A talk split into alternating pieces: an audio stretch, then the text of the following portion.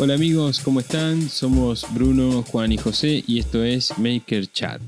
En este espacio vamos a hablar sobre qué significa ser maker, qué nos moviliza, qué nos inspira y cómo es el día a día en el taller. Estoy acá con mis amigos personales, el taller de Nino y Juan Pintero. ¿Cómo andan muchachos? Olis. Joseph, ¿todo bien? Bien, ¿Qué loco. ¿Qué haces, Customs? Bien, todo bien, chicos. Este. Acá tranqui, cansado después de un largo día de trabajo, pero contento, pues siempre Bien. está bueno este, tener trabajo, ¿no? Sí. Taller con- Siempre es mejor quejarse de mucho y no de poco. Y aparte, me, antes de irte a dormir, está bueno estar cansado. Sí. No hay nada más lindo que irse a dormir cansado y a los dos minutos ya estás en, en otro mundo. Sí. Che, ¿saben que me compré un reloj inteligente? Hace, hace un buen tiempo. Eh, y una de las cosas que hace el reloj inteligente, inteligente es medir el sueño. Ah, mira. Eh, y te lo, Lo- te, lo, te lo pasa a la aplicación, por ejemplo, el iPhone tiene la aplicación salud y ahí te ¿Lo hace sus- mide, ¿lo mide por, por movimiento o por pulsaciones? Lo mide, creo que, que combina varias cosas. Ah, ah, Una es pulsaciones, pero creo que movimiento también. Y te dice tipo, te da como Sueño, una curva. sueño profundo. Claro, Claro, si dormiste tenés- bien o mal. Mm. dormiste tres horas de sueño profundo, después una hora de más liviano, después tres horas de súper profundo, no sé qué. Yo la verdad es que no, no sé. No sé leerlo a eso. Pero sí sé que es, es como. Es un problema de esta época, de este siglo, el tema del sueño, y se estudia cada vez más, y cada vez hay más libros y más podcasts y, y más videos Yo en YouTube que de la, de la lluvia, del fuego, para dormir, Vamos. qué sé yo. Vamos a nerdearla fuerte. Hace cinco años, ponele, yo tenía problemas de sueño. Es decir, dormía bien, descansaba poco. Es decir, me despertaba muy cansado, como si no hubiese dormido. Y en una de las cosas médicas que me fui a hacer para ver por qué me pasaba esto, eh, me hice una polisom- polisomnografía, creo que se llama el estudio, que es Sí. me fui a dormir a un lugar todo conectado con electrodos en todo el cuerpo. De hecho, me, tu- me- me tu- me- me tuve que afeitar. me tuve que Hiciste la afeitar. full robot, la Claro. full yo robot. me, Hiciste. tuve que, me tuve que afeitar porque me tenían que poner electrodos como en la mandíbula, a- t- toda la cabeza, las Ah, piernas. A fondo. eh, sí, a fondo. Y tenía que dormir una determinada cantidad de horas y te analizaban la frecuencia del cerebro, qué sé yo, no sé, un montón de cosas. Y, y es loco porque yo antes de todo eso había probado cuánta aplicación en el celular había que me Sí. midiera el cómo estás durmiendo. Y había unas que tenías que apoyar el teléfono tipo boca abajo, abajo de la almohada. Sí. Y, según- y según los movimientos que hacía, tuve una fruta total. Y ahí aprendí de los ritmos circadianos, de el sueño profundo, el sueño REM, el- no me acuerdo nada, pero Sí. era un tema ese. Y ahora la- las aplicaciones así con los, los relojes todo eso que te van analizando, Sí. hay todo un, hay un montón de información al respecto. ¿Cuánta, pero ¿cuánta sanata hay? Teóricamente, y teóricamente los ritmos circadianos, los ritmos, sí, los ritmos circadianos son tipo, creo que son 90 minutos, en los cuales tenés una fase de sueño profundo y una fase de vigilia, y tenés que cumplir los ciclos correctos, es decir, tenés que hacer un ciclo completo, y cuando te despertás y estás recontra zombie, Sí. bueno, Porque te porque- despertaste porque te en el la que no mitad correspondía. el- claro, el, el despertador sonó en el sueño profundo. Vos tenés que levantarte en el sueño no tan profundo. O como se llama, creo que es el REM. Error. Y eso pasa. Vos podrías calcular la hora que, que te tenés que levantar en función a qué hora te vas a dormir. Y nada, hay una, una matemática muy básica ahí, que es cuántos ciclos vas a dormir. Teóricamente, las, las famosas 8 horas son 4 ciclos o algo así. Y, y en función de eso es cuando te levantás. No pasa nunca, eso es una casualidad básicamente que te suceda. Pero era todo un tema en ese momento cuando yo me estaba haciendo esos análisis. A mí, a mí yo te digo que es posta, Bruno, por lo menos con el reloj es posta. Porque a mí ayer yo me fui a dormir, me fui a acostar, ponerle como a las 10 de la noche. Con el reloj puesto, ¿no? y me terminé durmiendo como a las 12 de la noche y me desperté a las 6 y pico, 7 de la mañana, como todos los días. Y hoy, hace un rato, se me, se me da por, por ver qué onda. Che, a ver qué onda esto del sueño. Y el reloj decía que yo me había dormido, poner 12 y 5. Claro. Pero yo me había acostado mucho tiempo antes. Claro, te detectó el momento que te dormiste. Me detectó el momento que me dormí. Y ahí, esos, esos relojes, lo que, bueno, no sé si el tuyo, pero lo que puedes hacer es decirle, mira, yo me tengo que levantar entre las 8 y las 9, ponele, entre las 6 y las 7, despertarme cuando sea mejor. Claro. Pues si vos le pones O- el despertador, o- despertame a o las 6, decime, o decime a qué hora me tengo que ir a dormir. tal cual, pero si yo me, cuando te quedo, me, me quedo dormido, es decir, mira, yo entre, entre las 6 y las 6 y media estoy ok. Por ahí despertarme a las 6 me hace mal, es decir, me despierto mal. Y por ahí despertarme 6 y 25 me hace despertar muy bien. Y que para vos, que tenés libertad horaria, no hay problema. Que te partes el tren para ir a trabajar. Claro. Es una mejor forma de despertarte. Con el Yo tengo, completo. tengo uno de esos relojes, lo usé un tiempo y no, no lo volví a agarrar. También miraba lo del tema de, del sueño y eso, pero como que en algún momento me pareció que era medio sanata y también que tengo por ahí una muy, muy básico. Bueno, que si es una aplicación, no sé. No, el tema es la cantidad de sensores que tenga el teléfono. Por, por ahí. Tampoco lo usé tanto tiempo como para medir un considerable tiempo y decir, bueno, Claro. sí, realmente ando o no ando. Lo, que- lo- lo, mm, más allá de la aplicación, poner que los dos teléfonos usan la misma aplicación. Los dos, perdón, los dos relojes usan la misma aplicación. Pero depende de la cantidad de sensores que, que tiene cada uno. Por ejemplo, hay algunos que te miden el oxígeno. Claro. eh, que tiene, qué sé yo, acelerómetros o cosas dif- diferentes que, que toman diferente data, ¿no? Y cuanto Sí, más data, último- más complejo el análisis. El último Apple Watch tiene Mm. todo una- no sé qué de sensores que detecta si te caíste al suelo y tenés- estás teniendo un infarto y te llaman a emergencias y te tira las, las coordenadas. O sea, a ese nivel de. Te viene a Sí, buscar y- te- y directamente. te mando el, te mando el dron. Claro, te mandan el dron con el desfibrilador. O sea, tiene, esa, Este- tiene esa capacidad, porque el acelerómetro detecta que te caíste, el, el pulso te detecta que, no ten- que estás teniendo un pulso, una arritmia o algo cardíaco. Sí. Tiene las coordenadas, tiene un chip para llamar por teléfono, tiene el teléfono de emergencias, listo, hacelo. Claro. ¿Por qué no lo vas a hacer? Claro, si tenés Claro. todo para ¿Por qué hacerlo. lo hace? Porque puedo. Te, te autoricé a que lo hagas, te autoricé yo a que lo hagas, listo, chao. Claro. Sí, lo loco es eso, que autorizaste todo el día uno, Claro, dijiste sí, sin leer. acepto. No, pero ¿a cuánta, Sin gente, leer a- cuánta todo. gente, ¿a cuánta gente le, por ahí le detectó alguna arritmia, un soplo o algo así cardíaco? No sé, gente que sale a correr, ponerle con los puestos y le empezó a detectar que tiene un patrón. Ah, ¿querés que te cuente la que me detectó? Tiene una función que se llama detectar la edad física. Uh, Mm. No detectar la edad física. O sea, índice de masa Uh. corporal, más edad, más cuánto ejercicio haces, más tus pulsaciones, más ta ta ta ta ta ta. Todo eso combinado me da que tengo 65 años. no. Te sumo un Te 20. Es, es- es como una patada, boludo, en el pecho, una cachetada a mano abierta. Pues esos, esos rusos que hacen competencia de cachetadas, ¿viste? Sí, sí, sí, sí, sí. Una Me encanta. cachetada. Me encanta, de me esa. enca- me- en TikTok me cuelgo fuerte viendo el torneo de ruso de cachetadas. Sí. Está bueno cuando va algún Me flaquito, encanta, ¿viste? me encanta. Y, y lo doblan. Pero te- los duermen. boludo. Sí, sí, sí, lo dudo. Porque encima, porque encima la técnica está medio pegar ahí como en el oído. Lo veré. Sí, sí, sí, parece el equilibrio y te dormís. No, no. Cosa que solo, solo en Rusia pueden. Sí, sí, sí. Así que nada, muchachos, las- los pros y las contras de la tecnología, ¿no? Por Sí. ahí el pro, viste, que te, te puede ayudar, te da ¿Cómo, cierta data, cierta... ¿Cómo se aplica un reloj así en el taller?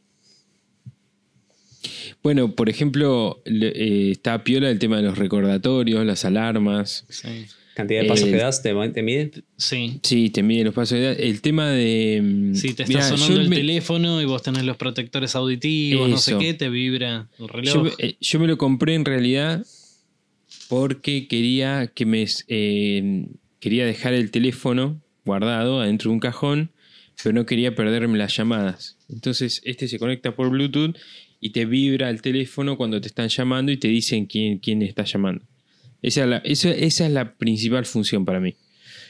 Eh, Yo después, creo bueno, que todas no las tiene, deportivas y eso. eh, que ninguno tiene, pero una función que me, me gustaría es que tuvieran GPS, pero no localizador, sino navegador GPS. no, pero este- tienen, ¿eh? Los Garmin. ¿Sí? No, Sí. no los... y busqué un día así, no encontré, dije, bueno... No, no, este, lo- los Garmin son básicamente un GPS con, con, Con reloj. con reloj. teléfono. Sí. ah, mira. y cronómetro. Voy a Mm. buscar entonces eh, esa marca.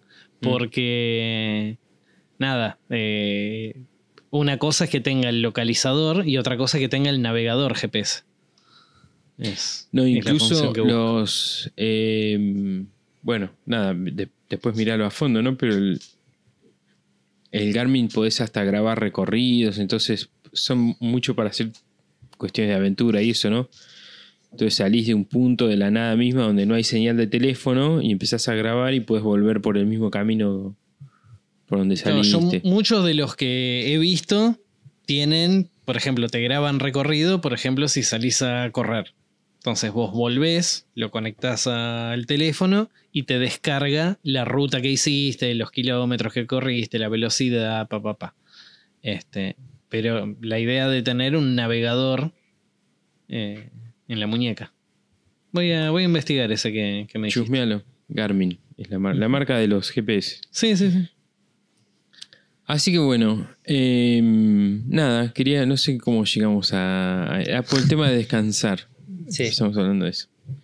Sí. Este, así que bueno, les recomiendo que no se hagan el test de la edad física porque es un bajón, Es un bajo. básicamente. Sí, no sí. es que te va a dar menos, nunca te va Y a dar menos. y aparte es, como medio fruta, me imagino, Sí, de la biología. Como, claro. Qué sé yo. Muchachos, eh, tenemos pla- eh, planificado un tema para hoy que es un temón, que está buenísimo. eh, que pasa más o menos lo mismo que con el tema acabado. Son de esos temas grandes, difíciles de, de abarcar todo. Sí. Grande sí que la idea sea que dispare subtemas. Que va a disparar subte- indefectiblemente va a disparar subtemas porque, porque sí. Eh, pero bueno, lo que vamos a hablar hoy es de sobre tableros, tableros de madera, tableros compensados, multilaminados, MDF, fibrofácil, OSB. Yo tengo un pequeño machete que era. Ah, bueno. eran, se- eran seis. Dale. Aglomerado en crudo, MDF crudo, OSB, multilaminados fenólicos, eh, melaminas, con los dos primeros que dije, enchapados en melamina, o los enchapados de madera natural. Este, creo que no me estoy olvidando. Pero para, para, hay uno para, más. pe- perdón, perdón. Hay uno más, Bruno, que se puede meter, que es el chapaduro. Chapaduro. Chapaduro. Que es, es, es- es básicamente lo mismo. es Fibra de madera. Claro, es como un Sí. MDF, pero de fibras. Pero bueno, Sí. Sí. pero para, pero vamos, vamos, vamos un paso antes. Como el, A acabado, vamos un paso como, antes. como siempre. Vamos Siempre un paso Juan, antes. Porque para, para hablar de, de tableros compensados, tenemos que decir que es, que es como el sustituto a lo que antes hacía en madera, ¿no? Digo, el, que- el- el que inventó el primer aglomerado dijo: Me cansé de cepillar madera, de entablonar, de hacer todo el proceso para lograr una tabla de madera. Y dijo: Esto se puede hacer con todo este desperdicio que tengo acá. Claro. Lo trituro, lo pego, lo prenso y saco una tabla. Sí, yo no sé si Ya, se Y pensó encima, como el- y encima de fábrica ya me viene compensada a, Inici- sí, el primero no 18. sé, después Claro, bueno. un par de años la- después probablemente sí. a la Yo no sé si se. No sé, no sé si se. Dudo que se haya creado como el sustituto de la madera. Me parece que se. A mí me da la sensación de que es, es un material más. Es un Digamos que- subproducto. Sí, no, no sé si subproducto. Es un material más. ¿Viste? Es ma- eh, mármol, piedra, cemento, acero. eh, sí, Madera y madera y claro. Claro. Eh, me parece que es un producto más de, de- o sea, de la obra, de, la, de cualquier tipo de construcción y de diseño. Sí, sí, Yo sí. lo veo o- así por lo menos. obviamente lo que vos hoy harías con aglomerado, podrías hacerlo con madera, pero en, en una obra el encofrado también se hace con madera maciza, también.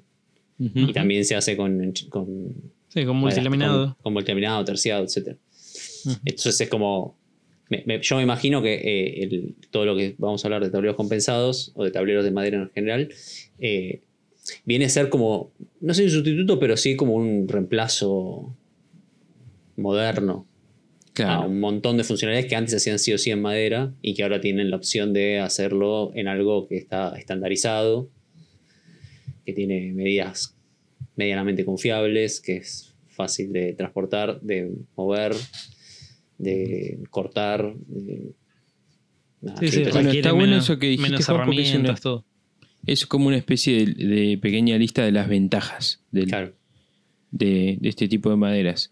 Em, ¿Cómo se compra esto? A ver, empecemos por ahí. Viene en una placa que tiene una medida estandarizada. Creo que la medida estándar de la placa es 1.22 por 2.44. Las... La estándar, la estándar. Después hay otras medidas, pero la estándar estándar, Sí, 1.22 por 2.44. sí, que después está la de serían- 260 serían por algo 80. com- sería algo así como 4 por 8, hablando en pies. Pieces. Ah, Ese iba a preguntar de dónde Claro. viene, pero es por, por 3x4, 12. Claro. Claro. Claro, 4 por 8. 4 por Pies. 8. Claro. Después está la de la placa que nosotros conocemos con la placa de MDF o de aglomerado melamínico, que es la de. El estándar es 1.83 y en el largo Hay de 260 y de 280. 2.75. Claro, Sí. 275, sí. Y después hay una placa loca de MDF que, Que viene de de- 3 metros y pico. Dentro de esas medidas. Sí. Dentro de esas medidas también todas deben estar puestas en. Sí, pie, pulgada, eh, sí, algo. algo- alguna milla imperial. Claro. Sí. Cuando, cuando vos compras maderas en, en listones, también vienen eh, en 260, 290 o 366. Claro. O sea, son, son todas medidas. Sí, que por algún, motivo, salió. que aún- por algún motivo se conformaron en estándar. Ahora, Exacto. lo importante es que es un estándar, ¿no? Entonces, eh, no sé, yo soy de la mitad del mundo que ama esos estándares porque te da como un, Tranquilidad mental. sí, un lugar cierto en el, en el- en el lugar donde moverte finalmente, ¿no? Previsibilidad, planificación. Saber, saber cómo, con qué te vas a encontrar cuando vas a comprar una placa de melamina, sabes que va a ser de un 80 por 260. Claro. ya sabes. Eh, y eso te da como, bueno, el parque de diversiones en el que te vas a mover. Eh, entonces, eso ya podríamos decir que es una ventaja. Es estándar. Sí. Estándar acá y estándar en cualquier lugar del mundo. El 1.22 por 2.44, te vas a cualquier lugar de venta de madera de tableros compensados en, en el norte de Canadá y va a ser esa medida. De- de- de- te- tenés que decirlo por ahí, tenés que decirlo en pies, pero Sí, sí, sí. sabes que es lo mismo. Pero si En vos pies pedís una, pulgada, pla- O sea, vos vas y pedís una hoja. placa, claro, vos pedís una placa de Claro. USB y sabes que te viene 1.22 por 2.44 Claro. de eh, viruta grande, orientada, compensada Sí. y pegada con una resina. Sí, exacto. Bien. Che, Eso es- y, y Mayor, menor calidad, con los todo lo que espesores. quieras, pero sí. Sí, con los espesores también. Eh, un estándar es 18 milímetros, que en realidad anteriormente era 18,2. Tres cuartos Era- de pulgada. No, era 23,32 avos de pulgada. ¿Eh? 18, sí, 18.2 milímetros. ¿De, de dónde viene eso? Yo 23, qué sé. 32 avos. Bien. Hace una pulgada dividido 32 por 23 y te da. No, no, ya sé, pero qué, qué, qué, no qué tengo número raro. idea. Sí, no tengo idea por qué. Este. Pero originalmente era así. Y hoy en día creo que es todo de 18. 18, 18.1, 18.2.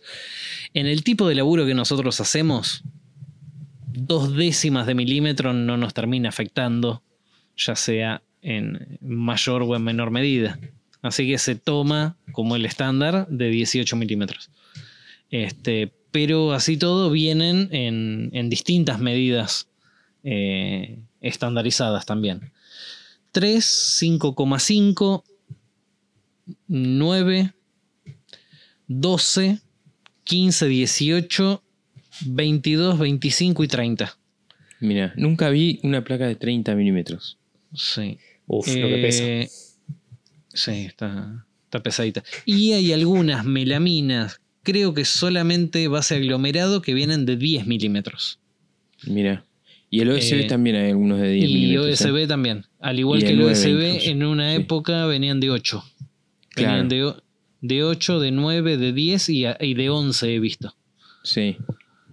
Este, pero bueno, dentro de, de los estándares, es, creo que esos son los, los espesores. 3, 5,5, no sé por qué no es 6. Eh, 9, 12, 15, 18, 22, 25 y 30. A mí lo que me parece piola de, lo, de, de esas medidas estandarizadas es que, es que vos podés ir a Easy, por ejemplo. A Easy y comprar eso. Claro. Sin ser muy.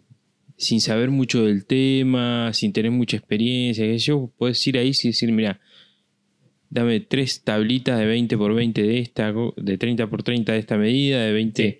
por 40 de Sí. esta, qué sé yo. Y, Acá tiene mi dinero claro. y dámelo. Mm. Sí. Yo compro en Easy, ¿eh? Va, ahora hace mucho, pero compro Easy. Cuando me toca alguna cosa muy específica que no quiero perder. O sea, no quiero ir a ni mandar un mail, ni hacer un pedido, No, yo- ni averiguar precio, ni nada. Voy y dame Yo cuatro las cortes veces que, que he comprado era el crudo, por ejemplo, MDF crudo que iba a dimensionar yo. Entonces, en ese caso, sí. Voy, cortámelo en cuatro para poder Claro. montarlo arriba del techo y Mm. después termino dimensionándolo yo. Claro. Y en Easy te venden de a, de a un cuarto. O Claro. por lo menos antes vendían de a un cuarto. Siguen Sí, sí. vendiendo. Sí, yo lo usaba cuando la maderera tenía demasiada demora y tenía que cortar de un día Claro. para el otro y bueno, y siempre lo hacía. Sí, Claro. eso vos vas, haces el pedido, vas a la caja, pagás, retiraste, y chao. Sí. Te atienden mal en el O transcurso. sea, obvio, pero- no cortan escuadra, Sí. tiene, tiene un montón de desventajas, pero te lo llevas te vas con tu maderita bajo el Claro, brazo. Detalles, Mm. detalles. Sí, sí, sí. Eh, Sí, Bueno, detalles en los pero cantos, pará. pero tampoco afilan las hojas. Volvamos. Qué mala experiencia tenés. Puf. Así no nos vamos a pisar nunca, Bruno. No, de verdad. De- después lo edito. Bueno, vamos a empezar a No, ir a no Soy no, bueno, pero para, volvemos a, a los tableros.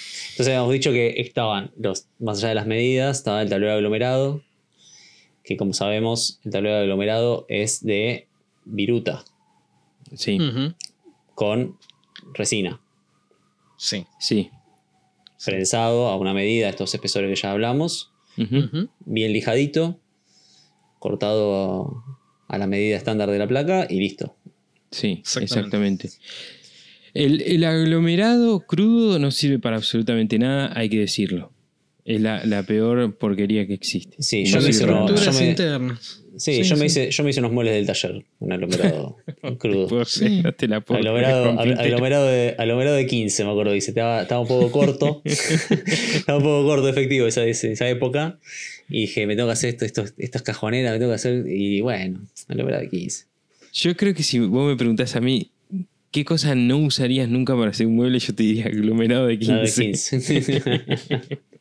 sí, sí, sí, es feo. Se feo. desgrana, te- termina Sí. quedando todo redondeado Sí, sí, los muebles de aglomerado. Sí, feo, feo con ganas, pero bueno, era lo que había. Es lo que había, está bien. Sí, Es fácil feo de a- manejar, sí es feo a es la una vista. ventaja. Es feo a la vista. Sí, es fácil de agujerear, fácil de Sí. mecanizar, fácil de cortar. ¿No? Como ventajas Sí, del para, aglomerado. para estructuras interiores no, no lo veo mal. O sea, algo que no, no se va a ver, que solamente necesitas rigidez. ¿Para qué querés poner una melamina enchapada para meter adentro de algo que no... Sí, sí, sí. Y no, no estoy hablando del interior de un mueble de cliente que le hiciste la bajó mesada, miró adentro y está todo en Sí, aglomerado. un- crudo. una, una parte de abajo de un escritorio, por ejemplo. Sí, que algo que va a estar cerrado. Necesitas hacerle, no sé, una caja de torsión. Claro. Claro. Una caja de torsión que va a estar cerrado por arriba, por abajo y solamente son esas costillas internas que nunca más en su vida van a ver la luz del sol. claro. Claro. Ya está. A nivel de estructura sirve. Bien. Eh, siguiendo por la misma línea, bueno, eso Pero- también en medidas y espesores Los mismos de siempre. estandarizados. Después, siguiendo por la misma línea, pero a esas astillitas, haciéndolas un poco más finitas, casi polvo, nos encontramos con el MDF o fibrofácil, que le llaman Sí. también, que quiere decir Medium Density Foam. Sí. Gran Eh, invento. Sí. A decir. en realidad, Gran invento. En realidad, dentro de una charla técnica que tuve con uno de los fabricantes de acá de Argentina de Oh, Ahí van a tableros. Alerta nerd, alerta nerd. alerta nerd. eh, es exactamente el mismo proceso, lo único que cambia es el sustrato Sí, que se le pone a uno y a otro. claro. Ahora me pregunto, es- ah, para, para frenar acá con el aglomerado y el MDF, Y ¿ustedes sí, saben de como, qué? si- como siempre volviendo para atrás, Juan No, Pinter. no, no, no, no, es una pregunta que se va por la tangente. Es, ¿Ustedes saben A de ver. qué madera es? Hay Eh, aglomerados. Mira, hay Me- MDFs. en En en mi esa capacitación me lo habían dicho, pero Mi experiencia recuerdo. es, yo los que he trabajado son MDF de pino y de eucaliptus. Ok. El MDF de pino es el más común, es ese marroncito claro, Sí, el claro. típico. Y el, y Y el el, oscuro. marroncito oscuro, que Es es, que es un poco más, eh, no sé cómo llamarlo, tiene como distinta... Sí, es menos denso, me parece. Es, es como menos denso exactamente, es más marrón, más oscuro, es el de eucaliptus. Pero yo bien. supongo que eso tiene que ver con la, la parte del mundo en donde estés, me parece. Acá hay de los dos. Acá están esos dos, pero yo me imagino sí, que sí. si vos vas a Austria, Ah, que sí. tienen el, Sí, lo hacen de el fresno. cedro australiano, no sé. Claro, sí, sí, sí. Sí, la madera que abunde ahí, digamos. Claro, claro. Perfecto. esos dos tableros tienen una gran desventaja, que es el tema del agua. Sí, Claro, no se llevan, Y no se llevan nada la- bien con la humedad. no se llevan para nada bien con la humedad y es por el tema del adhesivo que utilizan para, para pegarlo. Las resinas son solubles al agua. ah, mira. Ah, mira. Por, por eso es que existen tableros eh, hidrófugos, Ah, mira. que son hechos exactamente de la misma manera, pero con eh, resinas resistentes al agua, que cuestan una pelotudez al lado de, Un de estos otros, pero, bueno, perdón, perdón, Eh, pero eh, existen. Yo no lo trabajé nunca, pero sé que, que existen. Y una pregunta más, muy frecuente es, eh, ¿cuál es mejor? ¿Cuál se lleva menos Ah, peor con el agua? Y la respuesta es que como uno tiene fibras más eh, grandes, Grandes. genera más poro Claro. y absorbe, más absorbe agua. más, absorbe más agua porque funciona a nivel esponja.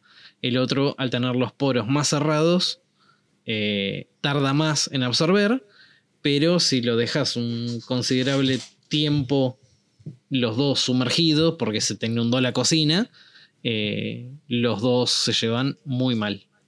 O sea- Chicos, acá somos todos MDFeros, ¿no? No, O hay algún aglome- aglomero boy acá. aglomer- aglomerense. Aglomerense. Ajá. ¿Vos sos acá tenés- aglomero boy, Bruno?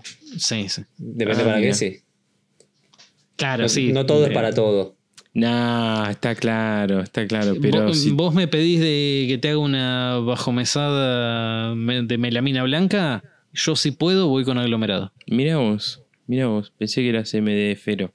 No, no, no, yo siempre prefiero el aglomerado. Una de las ventajas que tiene el MDF, que al ser más compacto, es más fácil de cortar si no tenés la herramienta adecuada. O sea, te permite ahí un pequeño margen, cortar con un disco no tan exacto para melamina o, algo así. Este, entonces, muchas veces se suele eh, volcar la, la gente a eh, el tablero de MDF. Si vos tenés un disco de sierra específico para melamina, bien afilado, te deja en, en buen estado los cortes de los dos. Y a mí una de las cosas que más me gusta es el tema del peso. Se reduce eh, cerca de un 25-30% el peso del mueble total. Sobre todo si es mueble aéreo. Claro. Este, si es un mueble, una, una alacena, ponele. Nada, a nivel transporte, a nivel más fácil de colgar. Resiste exactamente lo mismo. Están los que te dicen que los tornillos en el aglomerado no agarran bien. No, el tornillo agarra bien. Hace poco me enteré que el aglomerado incluso es mejor, o sea, aguanta más la torsión aérea, digamos, o sea, un pedazo largo de aglomerado, constante, Sí. se comba menos que uno de MDF. Sí, sí, Sí, yo, yo he escuchado en, eso en- también. en los cursos suelo decirlo. Este, vos pones una madera de un metro veinte anclada solamente en las dos puntas y el de aglomerado tiene menos densidad, tiene menos peso, se va, se va a doblar menos que el de, que el de MDF. Claro. Sí, yo Sí. prefiero el aglomerado. Es verdad. Yo sabés que sigo prefiriendo el MDF. Le tengo como más. Eh, no sé, como que lo conozco más, viste, me siento como más cómodo. También es verdad eso que decís de la herramienta de corte. Yo nunca tuve un disco de esos Diablo, de esos súper buenos para melamina. Eh, entonces, capaz que por eso también es que soy No, más si vos-. Nada, es un video que hace años que, que estoy por hacer y siempre por, por H o por B no lo termino haciendo. Pero un disco bien afilado te corta los dos materiales en ambas caras, perfecto. Claro. Este, o sea, un disco adecuado y bien afilado. En, en ese sentido no, no, hay, no hay diferencia.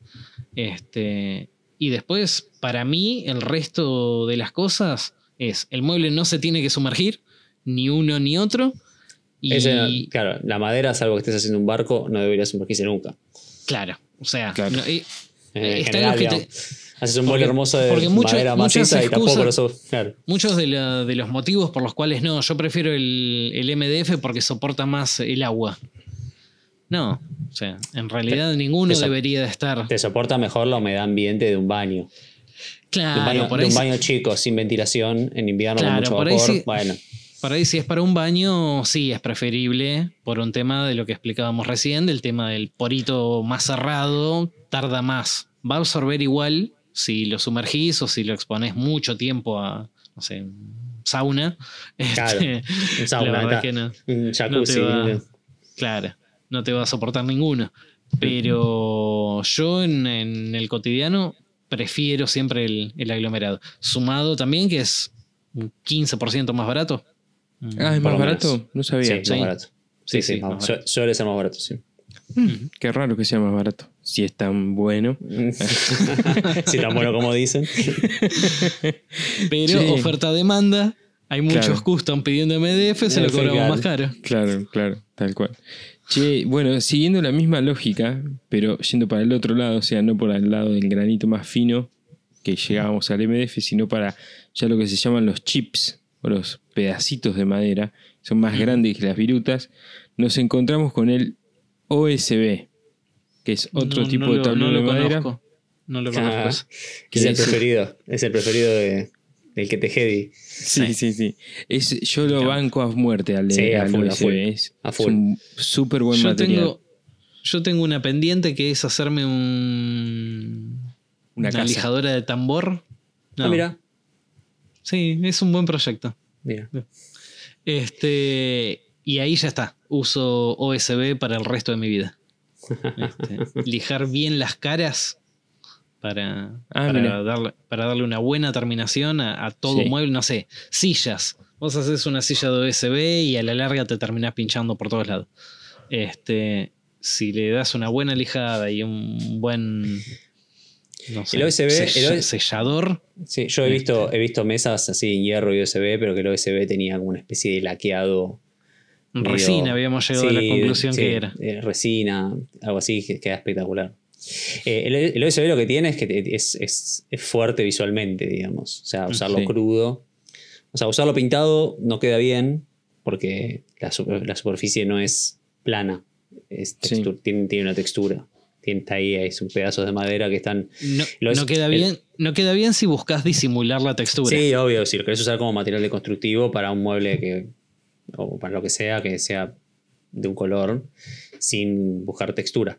El OSB, para que se, entienda, son escamas de madera, o sea, así como el aglomerado son virutas y el MDF es polvo, el OSB son escamas de madera de un determinado tamaño que también están estandarizadas, que están dentro de un umbral, digamos, son estandarizadas dentro de un umbral y que están, es- eh, las siglas de OSB creo que es la O, es de Oriented, Oriented, eh, eh, OS, Eh, Strand, eh, Based no, OSB eh, Strand.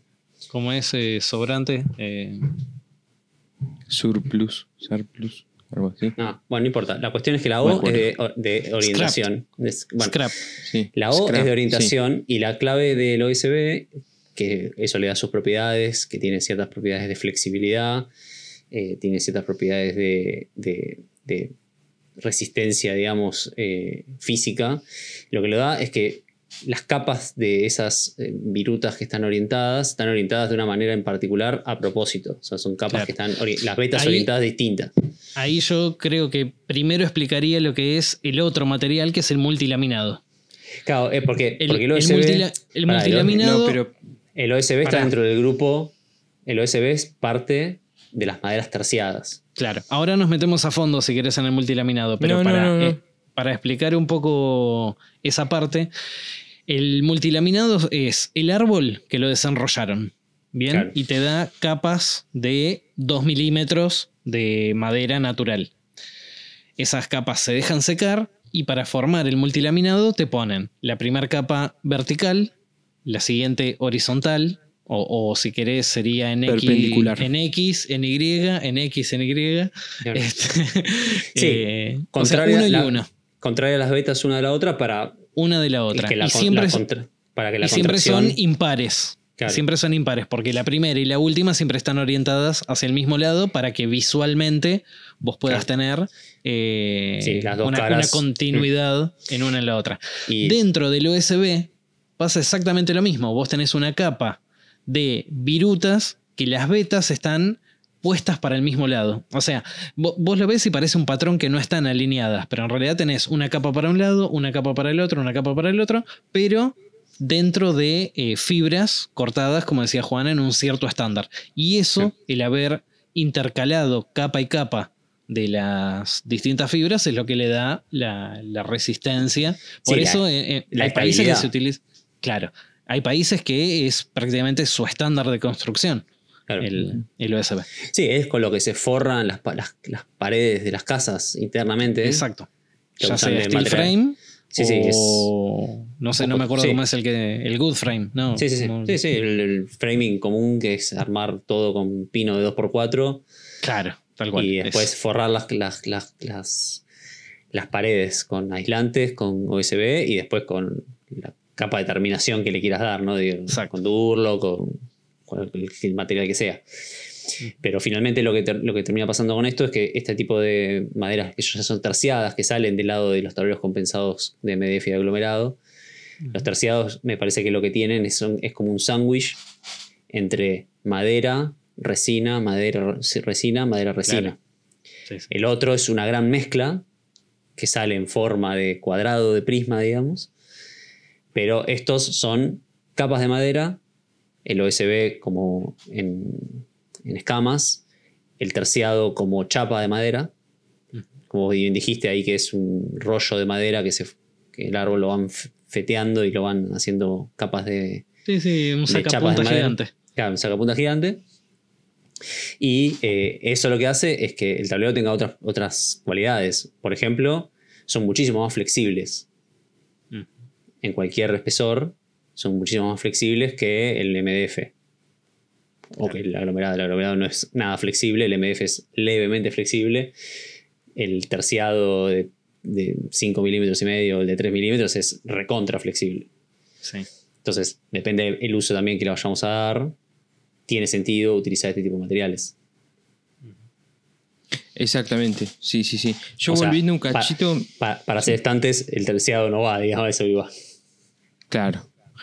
Este, sí, salvo que eh, tenga muchas capas y tenga un Claro. espesor eh, grande, digamos, ¿no? Sí, en la mayoría de los casos, si el estante es grande, se le suele poner algún tipo de costillas o algo para, para compensar esa flexibilidad, digamos. Claro. Yo me imaginaba un estantecito muy chiquitito. Sí, algo chiquito, sí, lógico, Sí, no, sí, no a tener nada. problema. Pero volviendo al estante de un metro veinte, no, no es recomendable. Claro. Yo, eh, volviendo un poquito al tema del al OSB, a mí una cosa que me copa mucho, a diferencia de, me parece lo que decía Juan, es que pintado a mí me, me- me gusta mucho cómo queda pintado. Yo no me acuerdo qué trabajo fue que hice con OSB pintado de negro, mate. Hici- Hiciste el rack de maderas. Sí, es verdad. En, en ese está pintado negro mate. Sí, es verdad. Pasa Yo- que pintar OSB es como pintar madera al polo abierto. Es aprovecharte de la textura Claro, para 100%. pintarla y que quede texturada. Que quede Sí. texturada con Si una esa es la búsqueda, estética. sí, sí, si esa es la búsqueda, queda Yo, por joya. ejemplo, algo, algo que también está bueno eh, mencionar es que son mucho más resistentes. No son 100% impermeables, este, a nivel de que a la larga se terminan haciendo pelota, pero eh, son mucho más resistentes que el, el grupo anterior que mencionamos eh, al agua. Yo, por ejemplo, tengo Sí. la casita de, de juegos de mi nena que le hice acá en el patio de casa. Eh, hace más de un año que se lo hice y la tengo pintada con eh, pintura mm, sintética. pero incluso esta que es al agua. Sí, sí, hidroesmalte. Esmalte. Un, un- claro, un hidroesmalte. Dos capas de hidroesmalte, un año en la intemperie y está impecable. El otro día vi que se empezó a levantar un- una, una Sí. escamita. O Nada, sea, tengo nada. que El que tema, arrancarla, pintar ahí y listo, sigue. ahí es, es un tema que por ahí a mí se me escapa un poco, pero entiendo que el OSB y la madera, los terciados en general, el multilaminado, pero digamos maderas terciadas, eh, en general están muy orientadas a la obra también. Se usa mucho en Hay encofrado, en diseño de losas. calidades, Sí, ¿eh? obviamente, depende de la calidad, pero en general, digo, el OSB, eh, hoy, porque en Argentina por lo menos es un material, no te digo caro, pero que tiene su precio. No es un material de descarte, digamos, hoy, que quizás mucho tiempo sí lo fue. Eh, pero eso, eso se, utiliza mucho, yo lo veo mucho en, en obras de edificios que están haciendo, eh, como divisor de, de la- para tapiar la calle, digamos, o gente que, una- hacer una pasarela para que la gente camine por arriba. Eh, digo, es un material de construcción que en, que en gen- que en general es barato, se utiliza para hacer cosas muy temporales, como puede ser el encofrado de algo, que es algo que pones el cemento, seca y lo sacás y ya no sirve más. Sí. Digo, es, es un material que tiende a ser de poco uso, o de uso de un uso, incluso en, en la obra. Sí, sí, grande, un uso temporal, como dijiste. Claro. O sea, nosotros estamos hablando de, de estos materiales como eh, material de construcción de muebles o de mobiliario o de cosas en general en el taller, en un taller de nuestra escala, como siempre hablamos. Pero en obras grandes, eh, la, la placa de OSB o la placa de, de- de terciado, ya sabemos de la- las, las que son de calidad, que se llaman calidad de obra, que por ahí Ujú. tienen nudos. o Cuatro tienen sobre cuatro. Claro, tienen partes que por ahí falta algo, una- un pedazo de, de chapas, como que la madera que utilizaban es una madera mala o berreta, digamos. Pero en general, eh, ese tipo de material se utiliza como material de descarte. Para, Sí, yo en este, en este momento en el taller tengo dos, una de buena calidad y una de mala calidad de terciado. Que la de mala calidad en su momento eh, la había comprado para hacer las bases de una silla que iba eh, tapizada. Claro. Con lo cual no tenía sentido poner la de mejor calidad si no se iba a ver y la resistencia iba a terminar siendo la misma. Este, Claro, porque normalmente las calidades están dadas por la calidad de sus caras, de sus caras por visibles. la ¿no? estética, sí. No tanto no, por solo relleno. las caras, ¿eh? No, la La- cantidad de no, la capas parte- también. La parte, el- la calidad interior también, porque vos tenés las caras buenas, pero haces un corte y todos los cantos que quedan, si vos no los vas a enchapar y vos lo vas a dejar a la vista, si tenés faltantes en el interior de la madera, Ah, se nota. este, se nota. Y se rompe más el eh, al momento de cortarlo y eso, porque Se tenés, eh, claro, tenés aire, tenés partes que no, no apoya. Bien. Bárbaro. Eh, después ha- hay otro más que se llama Chapadur. Yo no sé si lo conocen. Este, si lo, seguramente lo conocen. Que es no, no es tan popular porque no se usa tanto para hacer construcción, pero sí se usa mucho para los locales. Por ejemplo, mi tablero de herramientas está hecho con Claro. eso, chapadur perforado. Eh, Se después usa mucho para los fondos de cajones, fondos de mueble. Exacto, Normal- sí, sí. Normalmente, normalmente viene de 3 milímetros y nada más, ¿no? ¿O hay Sí, más 3 gruesos? milímetros y 6 y Ah, 6 ok. milímetros o 5,5, no sé cuál es la medida. Eh, pero ese tiene la particularidad que la misma. Este, la misma. No, no, no tiene pegamentos. No tiene No. pegamentos extra. la- La, misma. La misma resina, resina. del. Eso. La, La misma mi- resina del árbol prensado. Sí. Creo que eucalipto. Claro. Sí. Es un Funciona marrón bien como, oscuro. Mm. como Sí. pegamento. Y es bastante resistente a, a la intemperie. Yo me acuerdo, mi viejo tenía un Citroën 13B con techo de lona que Sí. se rompió y le puso con remaches de aluminio, remaches pop, le Sí. puso el chapadur al Sí. techo y tuvo techo de chapadur durante tres años más o menos hasta que le robaron el auto. Mira, Este, se la bancaba No. lo más bien. mira. Y tenía algo del lado de afuera, tenía alguna, algún fibroplus, alguna cosa así, alguna. No, no, no. El, Una, eh, eh, melamina, algo. Ah, el No, marrón. el, ma- el marrón Claro. común que viene. Sí, sí, sí. Este, También es muy utilizado para los palets de gaseosa. Sí, Si ves en- En, exactamente. los Claro. supermercados, Sí, para separar cosas se usa. claro, Claro. como separador. Sí, sí, sí. Eh, Sí. Este, Sí, Pero es, bueno, como una especie de, como, es como una especie de cartón. es como un cartón. Esto, Sí. lo puedes cortar con un cúter. Sí, lo puedes cortar Sí. con cúter, con varias pasadas de cúter Sí, lo sí, sí. cortás. Sí, sí, Sí, Es como una especie de cartón, tal cual. claro. Bueno, el MDF de 3 milímetros también. Sí. Yo creo sí, que eso va más en, en un tema de espesor. Sí. Tal cual. Este, bueno, chicos, eh, muy bueno este episodio. ¿eh? ¿Les parece que sigamos en algún momento hablando un poco más a fondo de cada una de estas maderas? Sí. Sí, yo, sí, más que estas mismas maderas, por ahí armar un grupito de, de otras cosas que, que también se pueden llegar a tocar por ahí un poco más a fondo. Bien. ya sean las, sobre todo en madera natural, da mucho para hablar, este, sin meternos tan en la nerdeada de, de la humedad y el secado y no sé qué, pero se puede hablar de, de tableros hechos Claro, de está- madera natural. porque están los Excelente. tableros, esos que se llaman con uniones Eh, finger, Sí. están los finger, están los alistonados. alistonados. este, Bueno, hay, me hay gusta. un montón. Después hay un material que creo que acá, por lo menos en Argentina, no se vende. Me encantaría, pero no se vende. Que se llama Valcromat. No lo conozco. Bueno, el Valcromat es un MDF, pero que es teñido. Entonces es de colores. Ah, el que usa Cristina de Get Hands Dirty. ¿no? Exactamente, que por ahí es gris, que por ahí es rojo, amarillo, Sí. que son como medios colores mate. Mm. Y ya directamente Para ahí el MDF no Para que- hacer mo- molduras o cosas así, ya te sale de adentro el color y queda es- es hermoso. es divino. Es muy Es lindo. hermoso. Muy Sí, lindo, sí. Yo lindo las material. primeras veces que vi eso, lo vi en verde y lo asocié enseguida con la placa de Durlock verde, que Mm. es la resistente a la humedad. Yo dije, bueno, el, el común es el amarillito, el marrón, el no sé qué, que, y ese otro lo asocié con que era hidrófugo. Este, pero después empecé a ver, como dicen ustedes, el de O sea, Cristina, el- que era... El MDF verde que se consigue acá es el que es hidrófugo. Ah, bien.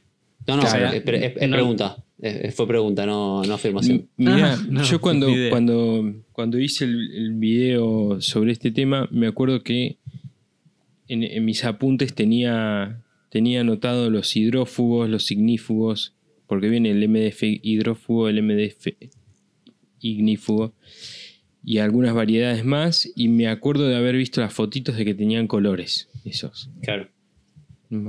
Hay uno azul, hay uno verde, hay uno Si amarillo. me, si me dieran a elegir a mí, pondría el verde hidrófugo, el rojo. Sí, ¿no? ignífugo. Tiene más sentido. Sí. Este, pero bueno, bueno, en fin, muchachos, entonces dale, listo. Vamos a, a empezar a meter un poquito de temas más técnicos de aquí en adelante. ¿quiere- de- ¿Dejamos así entre todos algún tip este, referido a este tema? Yo, por mi lado, lo que quiero hacer es mandarlos a mi canal de YouTube, auto publicidad, Autobombo. autobombo. Este, porque yo tengo un videito hecho donde explico más o menos esto de lo que habla- que acabamos de hablar acá en este episodio, pero con algunas imágenes, por ahí algunas cositas explicadas un toquecito más a fondo eh, y mostrando diferentes espesores y materiales y qué sé yo. Así que mi, mi, mi tip o mi reco de la, de la semana sería esa, que, que vayan ahí ustedes. Vayan a, a sumar un poquito más visual. Sí, en el sí, y si tienen ganas de por ahí repasar, más que nada, repasar un poco sobre tableros, ahí está, saben que ahí está el video. Bien, yo tengo otro tip al respecto de esto, de tableros compensados, y es, por el amor del dios en el que crean, cada vez que van a cortar este tipo de tableros, o mecanizar, o lijar, o hacer un agujero, no importa qué, usar protección respiratoria. Dado que el polvillo de MDF, por ejemplo, cortado con una sierra circular, es veneno, básicamente, que estás respirando y uno no va a querer que se generen alergias ni cosas un poco más graves. Eso es, para mí, por lo menos es crucial, eh, militante total y absoluto de usar protección respiratoria cuando estás cortando, lijando o haciendo cualquier cosa con este tipo de materiales. Porque son muy lindos, muy cómodos, pero el polvillo que generan es eh, básicamente es tóxico. Buen Sí, tip. si, podés, si podés meter aspiración, todo a la salida del corte, no sé qué, pero Siempre. igualmente. Aspiración, Basta. todo lo que se pueda, siempre, pero eh, es clave tener algún tipo de protección respiratoria. Sí, el MDF sobre todo es uno de los Es un polvillo más hiper cómodos finito. de trabajar. Claro, es claro. un polvi- un polvillo súper fino. Ya lo hemos hablado mil veces. Limpiaste todo, no sé qué, te vas. Al otro día cuando venís es todo lo que decantó de lo que estaba en el aire. aire y eso. eh, bueno, y ese todo eso lo polvillo está en el aire y ese polvillo va, va- sobre todo en particular el MDF, creo, eh, porque me parece que es el que genera incluso el polvillo más fino que el aglomerado. Sí. Creo, es una sensación, pero Sí, el aglomerado, de hecho, cuando lo cortás, sentís los, los golpecitos de la viruta en, en Claro. el cuerpo, en la MDF, cara. claro, el, el MDF básicamente desprende el polvo que, estás, que estaba prensado ahí en, en MDF, que es básicamente polvo de madera con resina, o sea, todo mal. Entonces, eso va, como es tan finito, eh, probablemente llegue a nuestros pulmones mejor que cualquier otro. Entonces, eh, me parece que es, es crucial. Y no importa si vas a hacer solo un corte, no importa si es esa puntita que tenés que cortar 3 en 3 milímetros, no importa porque también es una cosa que es acumulativa. Entonces, bueno, hoy no la uso, mañana tampoco, pasado pa- tampoco. Bueno, Y una vez que se te hace costumbre, como siempre digo en esos posteos de seguridad, es que hay que, hay que cuidar la máquina, la herramienta que más, que más importa. ¿Cómo es que digo? Sí, así. la única herramienta que vale la pena. Ahí está. Hay que cuidar la única herramienta que vale la pena, que es básicamente nuestro cuerpo. Bien, excelente. Bruno. ¿querés decir algo para cerrar? Eh, no, no, la verdad que creo que dentro de lo que es el oficio de carpintería es uno de los más fáciles de, de em- empezar a meterse, es uno de los que menos herramientas requiere en, el armado de muebles y ese tipo de cosas, debido a que hoy en día creo que la mayoría de los proveedores eh, venden los tableros estos ya dimensionados, incluso a medidas finales tapacanteado y todo, con lo cual es una puerta de entrada a, a este oficio relativamente económica. Vos sabiendo comprar eh, ya todo hecho y con pocas herramientas podés empezar a armar eh, muebles y, estructuras eh, buenas, con buena terminación, porque bueno, justamente lo que tienen eh, estos tableros, que en muchos de los casos, sobre todo los que vienen enchapados o, o con melamina, ya viene acabado. Bueno, el enchapado le tendrías que dar una laca después encima,